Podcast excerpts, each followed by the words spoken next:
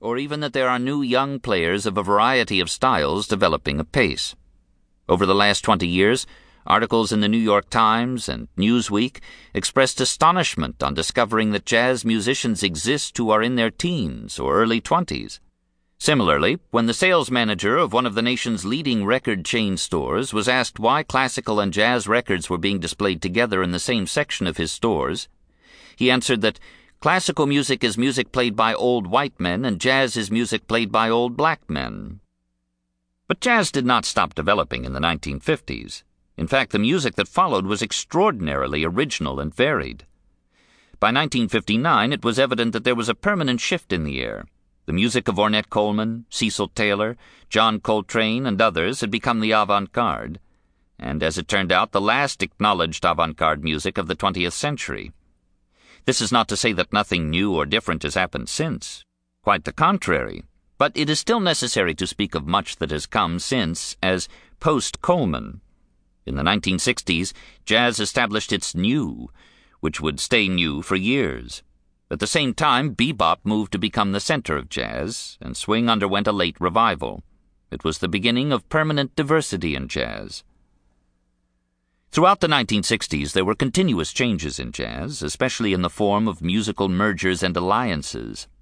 Links were made with folk, popular, and classical musics of all types, including those from beyond the West.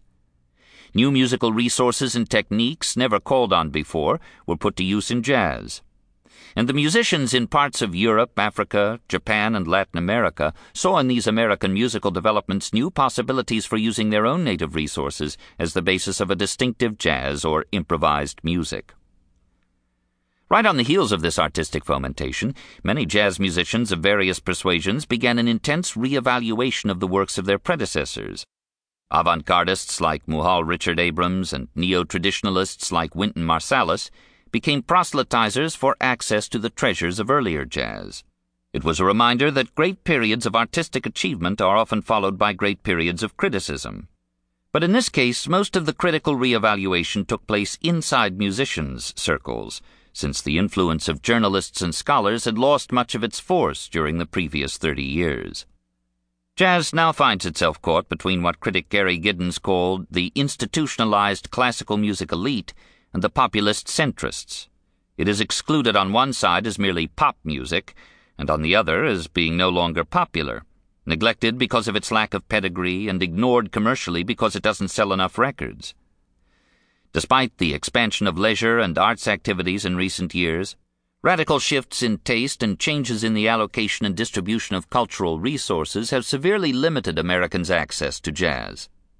Jazz in nightclubs is now a rarity in any but a few of the nation's largest cities, and in any case, many of the new musical forms and styles are unsuitable for clubs, as they are, strictly speaking, no longer entertainment. Radio stations that play jazz are similarly confined to the biggest cities and some college towns, and television is virtually closed to the music.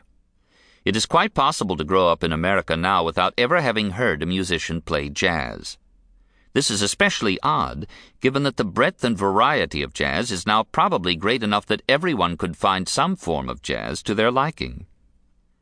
Yet there is more to jazz than music, and it is there, paradoxically, that its influence is profound. Jazz is also a loosely connected set of ideas.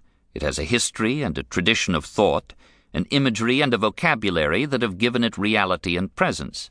It has its own hagiography, even if a rather democratic one, with its saints from time to time being voted in and out of beatification.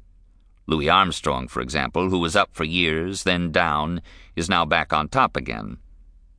And it has a mythic geography as finely detailed as those imagined by mythologists like Italo Calvino or Jorge Luis Borges. Just at the moment when classical music began to abandon programmatic composition under the influence of neoclassicism, jazz arrived, sprinkling its titles and lyrics with the street names, railroads, junctions, rivers, deltas, coasts, and cities that make up Jazz America.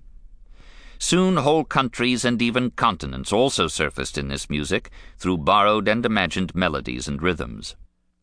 Jazz has been represented in a striking number of ways and by a variety of means. Jazz, as we might now call this larger area of discussion, has outgrown.